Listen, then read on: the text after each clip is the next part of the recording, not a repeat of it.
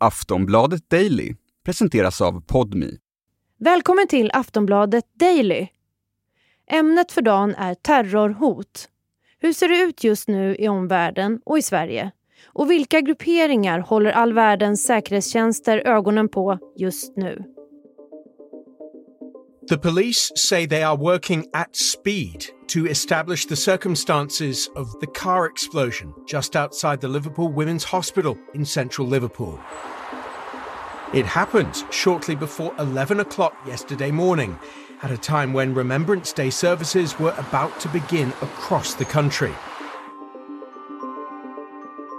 En taxibil sladdade in på en parkering utanför ett sjukhus i Liverpool i Storbritannien i söndags. Sen sprängdes bilen. Precis innan den fattade eld så hann taxichauffören ut och klarade sig med lindrigare skador, men passageraren dog. Polisens tro är att passageraren, en man i 30-årsåldern, dog av en bomb han utlöst själv. Varför och vad syftet var med taxiresan och bomben, det vet man inte än. Men händelsen utreds som terror och Storbritannien har höjt sin beredskap. De flesta terrordåden i västvärlden har sedan ett antal år tillbaka planerats och genomförts av personer som agerar själva och på eget initiativ. Och det är den våldsbejakande högerextremistiska och islamistiska miljön som är det största hotet mot Sverige. Det här enligt expertgruppen Nationellt centrum för terrorbedömning.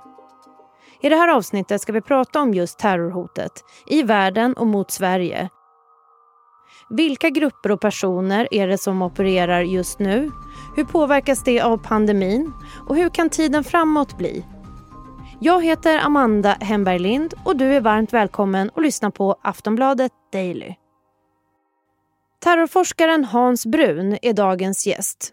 Vi inledde med att han får kommentera explosionen i Storbritannien och terrorsituationen där just nu. Att de höjer eh, beredskapen så här, det får nog tolkas som ett tecken på att det finns ytterligare information och beslutsunderlag som de brittiska myndigheterna har använt av. Ja, det är ju eh, så att det var en parlamentsledamot som blev eh, dödad för ett tag sedan. Är det att det är just två dåd på kort tid som, som spelar in här då? Jag tror att det finns andra faktorer också. Jag menar, vi har haft flera dåd av ensamagerande tidigare i Storbritannien utan att man har höjt eh, terrornivån till den näst högsta. Eh, så att det måste finnas någonting annat här i bakgrunden. Det är ett rimligt antagande tycker jag. Vet du någonting om att, eh, har du hört att det har påverkat några andra länder i det här eller vet du något om det? In, inte vad jag vet. Jag har inte hört det eller fått några indikationer på det än så länge. Men nu under pandemin då, om, du, om vi går över till det, hur har det påverkat terrorhoten, eh, eller har det påverkat terrorhoten i världen och i så fall hur? Ja, det har väl i sådana fall, åtminstone vad gäller västvärlden, pressat ner hotet lite grann eftersom många länder har haft olika typer av restriktioner och sådana här så kallade lockdown. Man har suttit i olika typer av karantän och suttit hemma till stor del. Det har naturligtvis påverkat hotbilden lite grann. Nu har de flesta länder tagit bort sina restriktioner och folk börjar röra sig fritt i samhället igen. Och det är därför delvis vi ser den här återgången till ja, den situation vi hade före corona. Ja, vi ska gå in på hur du bedömer tiden framåt. Men om vi tar just nu, vilket är det största hotet mot världen just nu? Vilka personer och grupper och så? Ja, alltså problemet är att vi har ju flera grupper och miljöer som producerar Eh, personer som kan orsaka ganska stor skada. Och i första hand så har vi dels en ganska livaktig högerextrem scen både i USA och i västvärlden, i Västeuropa som kan ställa till med en hel del skada. Och vi har också en, eh, ja, som alla vet, olika jihadistiska grupperingar som kan ställa till en del skada. Vilka jihadistiska grupper är det du talar om? Ja, det är dels då IS förstås, men också och kanske ännu mer det som man brukar kalla för ISK.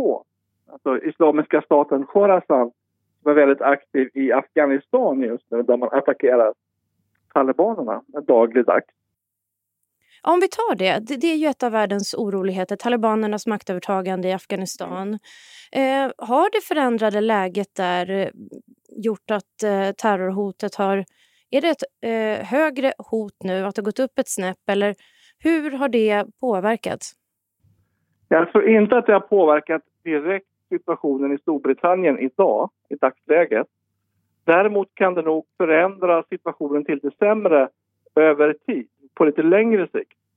Och en av orsakerna till det, det är att USA och en del andra länder lämnade efter sig enorma mängder vapen och ammunition i Afghanistan som kan användas på olika sätt, både i Afghanistan men även i omvärlden. Om, om vi tar de här personerna då. Är, är, är, det fråga om enskilda galningar som agerar i det tysta? Är det fortfarande en slags rådande syn på vilka det är som utför terrordåd? Eller har det förändrats över tid någonting? Ja, alltså de här ensamagerande då eh, har ju, är ett relativt nytt fenomen. Eh, de utgör ett problem, absolut. Det, stora, så det man ska kanske fundera på det är huruvida vi kommer att få se större attacker, mera välorganiserade attacker framöver. För det ska man hålla isär då, de här två? Ja, absolut. Det tycker jag man ska göra. De brittiska myndigheterna säger att man stoppat 31 större attacker de sista fyra åren. Bara i Storbritannien. Kan du sätta det i ett sammanhang som man förstår? Ja, alltså med större attacker så menar vi en attack där flera gärningspersoner är inblandade exempelvis som Parisattacken då eh, 2015, för sex år sedan ganska exakt.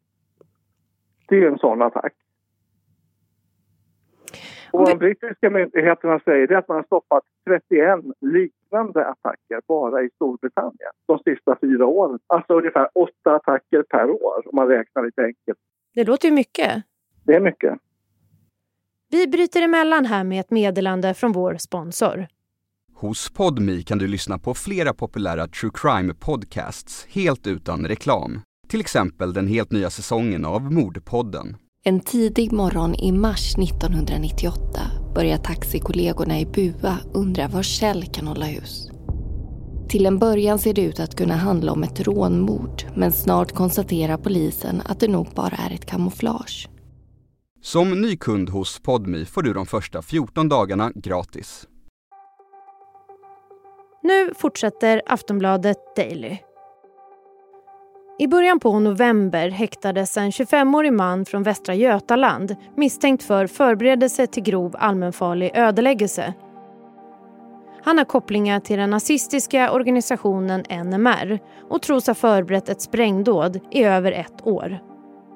Det utesluts inte att han kan utredas för även terrorbrott framöver men nu gäller det allmänfarlig ödeläggelse alltså. I många fall så sätter lagen stopp eftersom det krävs specifika krav för att kunna åtalas för just terrorbrott. Vi ska prata mer om just terrorhoten i och mot Sverige. Vi hör terrorforskare Hans Brun igen.